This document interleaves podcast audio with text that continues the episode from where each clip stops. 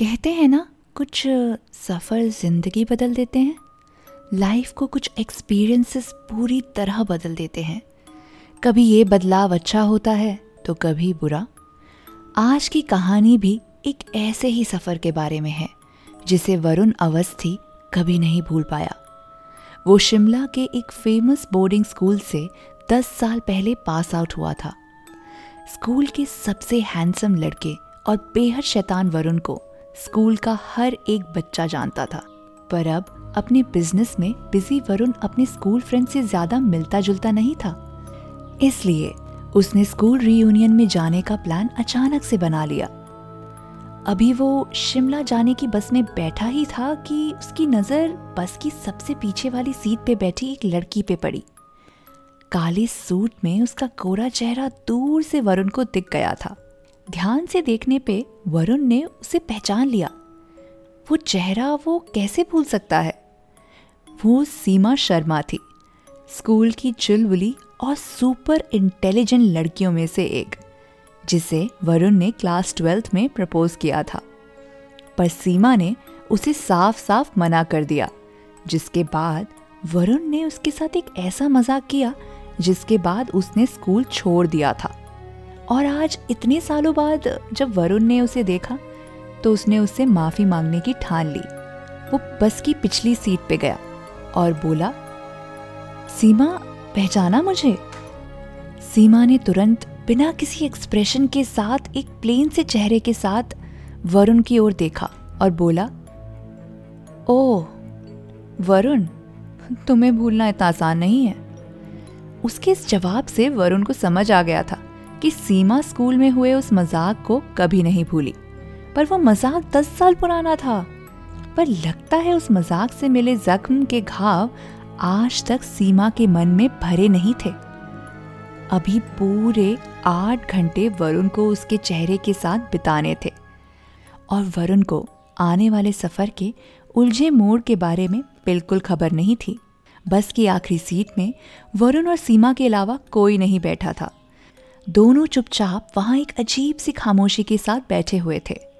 वरुण को याद आ रहा था कि सीमा ने कैसे सबके सामने उसको मना कर दिया था, जिसके बाद सबने उसका मज़ाक उड़ाया।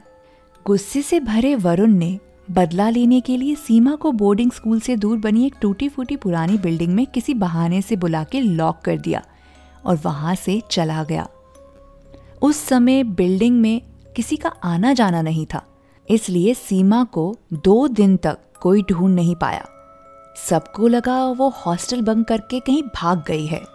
पर बात इस कदर तक फैल गई कि सीमा के पेरेंट्स को हड़बड़ी में स्कूल वालों को बुलाना पड़ा। पूरे 48 घंटे बाद मिली सीमा का उस किस्से के बाद क्या हुआ, किसी को कुछ पता नहीं था। बस सब ये जानते थे कि वो स्कूल छोड़ के वापस अपने पेरेंट्स के साथ चले गए।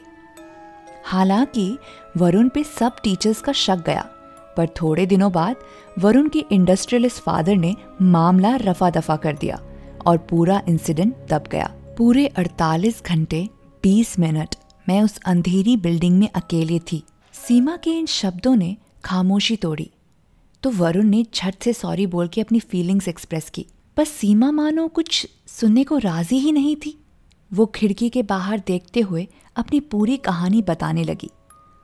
पता है वरुण, मैं कितना चिल्लाई थी, कितना चीखी थी, पर किसी ने भी मेरी नहीं सुनी। टूटी हुई टेबल्स, जली हुई दीवारें और और उस कमरे की वो एक अजीब सी बदबू। पर अब मैं नहीं डरती, ना अंधेरे से, ना उजाले से, ना किसी भी मज़ाक से। वरुण ने कहा, चलो ऐसा करते हैं कि इस बात को भूल जाते हैं। सीमा ज़ोर ज़ोर से हंसने लगी। उसने वरुण की ओर देखा और कहा, अरे, मैं तो मज़ाक कर रही थी। तुम्हें क्या लगा? मैं आज भी उस पुराने प्रैंक को भूली नहीं। कम ऑन दस साल हो गए हैं उस बात को। और हाँ दस साल में स्कूल का सबसे पॉपुलर लड़का पहली बार स्कूल रियूनियन में आया। ऐसा कैसे हो गया? वरुण ने चैन की सांस ली। उसने मन ही मन भगवान को थैंक यू बोला, क्योंकि वो गिल्ड के साथ इस सफ़र को तय नहीं करना चाहता था। उसने हंसती हुई सीमा को अपने पुराने अंदाज में जवाब दिया।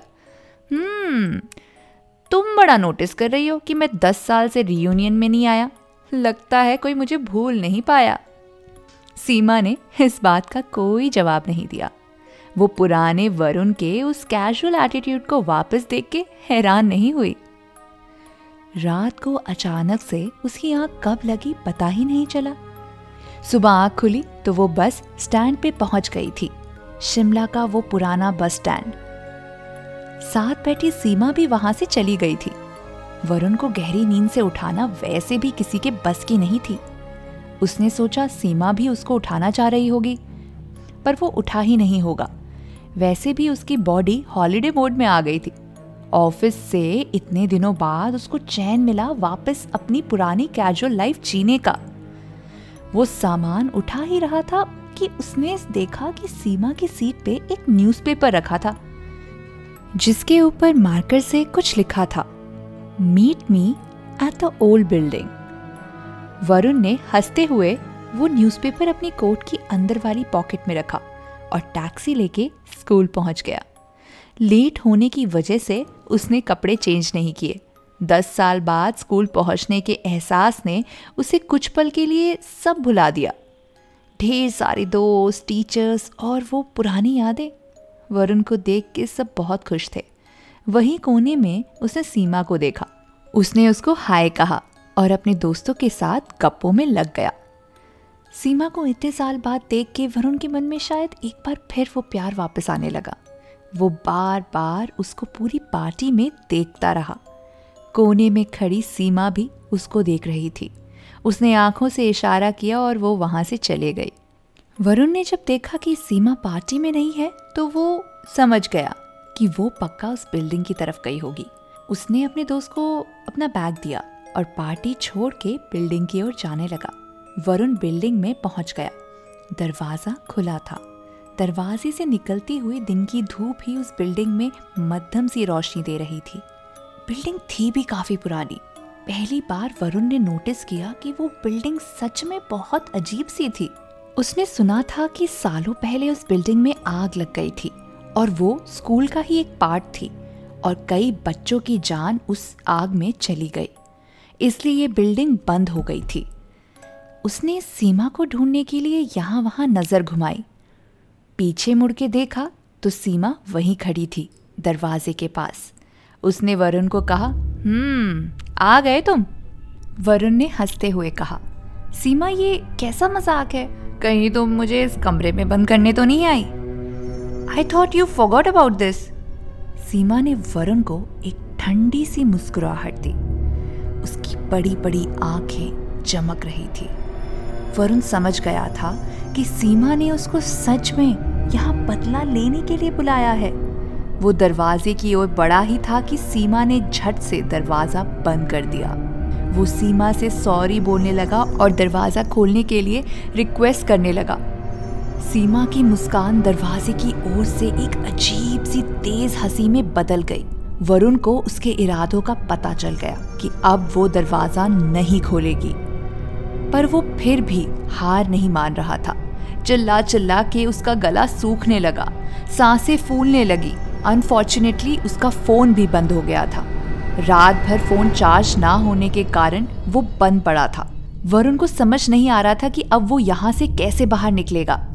अंधेरी बिल्डिंग की जली हुई दीवारों में एक अजीब सी बदबू थी, जो वरुण को सांस लेने में दिक्कत पहुँचा रही थी।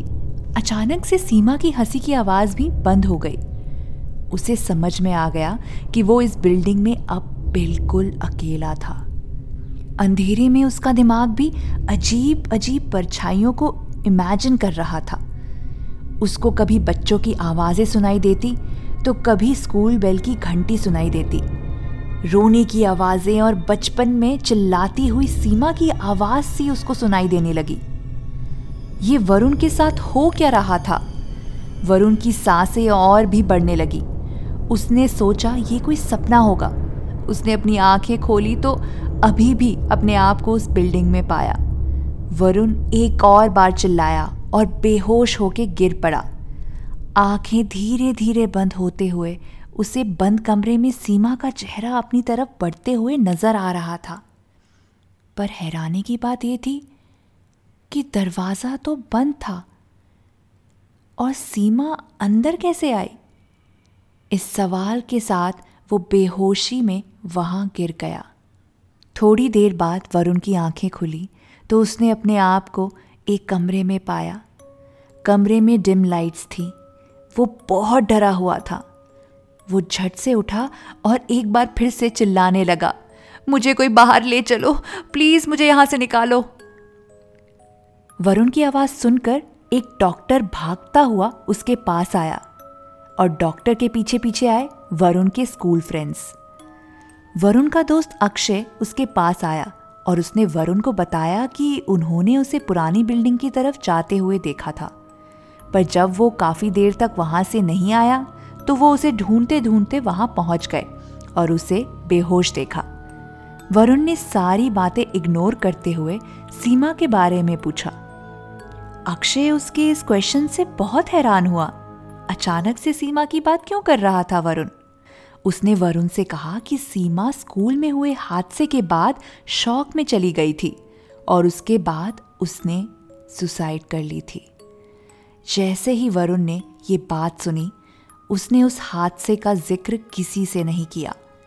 उसको पता था कि अगर वो ये बात करता तो लोग उसका मज़ाक उड़ाते। क्या सीमा उसकी इमेजिनेशन में ही थी? या कुछ और? वरुण ने फाइनली घर वापस लौटने का फैसला लिया। वो उसी बस में बैठा जिस बस से वो आया था। पर अब जब वो बस पे चढ़ा तो पिछली सीट पे कोई नहीं था। सीमा वॉज़ नॉट देयर पर सीमा से जुड़े हुए ख्याल उसके दिमाग में बैठ चुके थे। उसने उस दिन उस बिल्डिंग में किसको देखा था? स्कूल में उसका पीछा कौन कर रहा था? उसके मन में काफ़ी सवाल थे। वो जैसे ही अपनी सीट पे बैठा उसको ध्यान आया कि अगर सीमा उसकी इमेजिनेशन में है तो वो न्यूज़पेपर जो उसने उस सीट से उठाया था, वो उसके पास नहीं होना चाहिए। उसने कोट के अंदर वाली पॉकेट में हाथ फेरा। उसमें वो पतला सा न्यूज़पेपर था। पर वो नोट वो वहाँ नहीं था। वरुण ने उस न्यूज़पेपर को ध्यान से देखा। वो पेपर दस साल पुराना था। राजस्थान का। दरअसल सीमा भी राजस्थान से ही थी। वरुण का गला एक बार फिर सूख गया। उसने कांपते हुए हाथों से पन्ने पलटे। उसमें से एक पन्ने पे सीमा की फ़ोटो थी और फ़ोटो पे हेडलाइन लिखी थी, सत्रह साल की सीमा ने आत्महत्या कर ली। वरुण के हाथों में वो अखबार अखबार नहीं लग रहा था। उसे ऐसा लगा मानो जैसे उसने सीमा की लाश अपने हाथों में पकड़ी हो। गिल्ट का वो भारीपन उस अखबार में तब्दील हो चुका था और इसी भारीपन को लिए वरुण उस सफ़र के बाद हमेशा हमेशा के लिए बदल गया। कहा था ना मैंने, कुछ सफ़र ज़िंदगी बदल देते हैं। आज भी जब भी वो इस सफ़र के बारे में सोचता है तो वो अपने आप से पूछता है, उस दिन, उस सफ़र पे वो सीमा नहीं थी तो वो क्या था?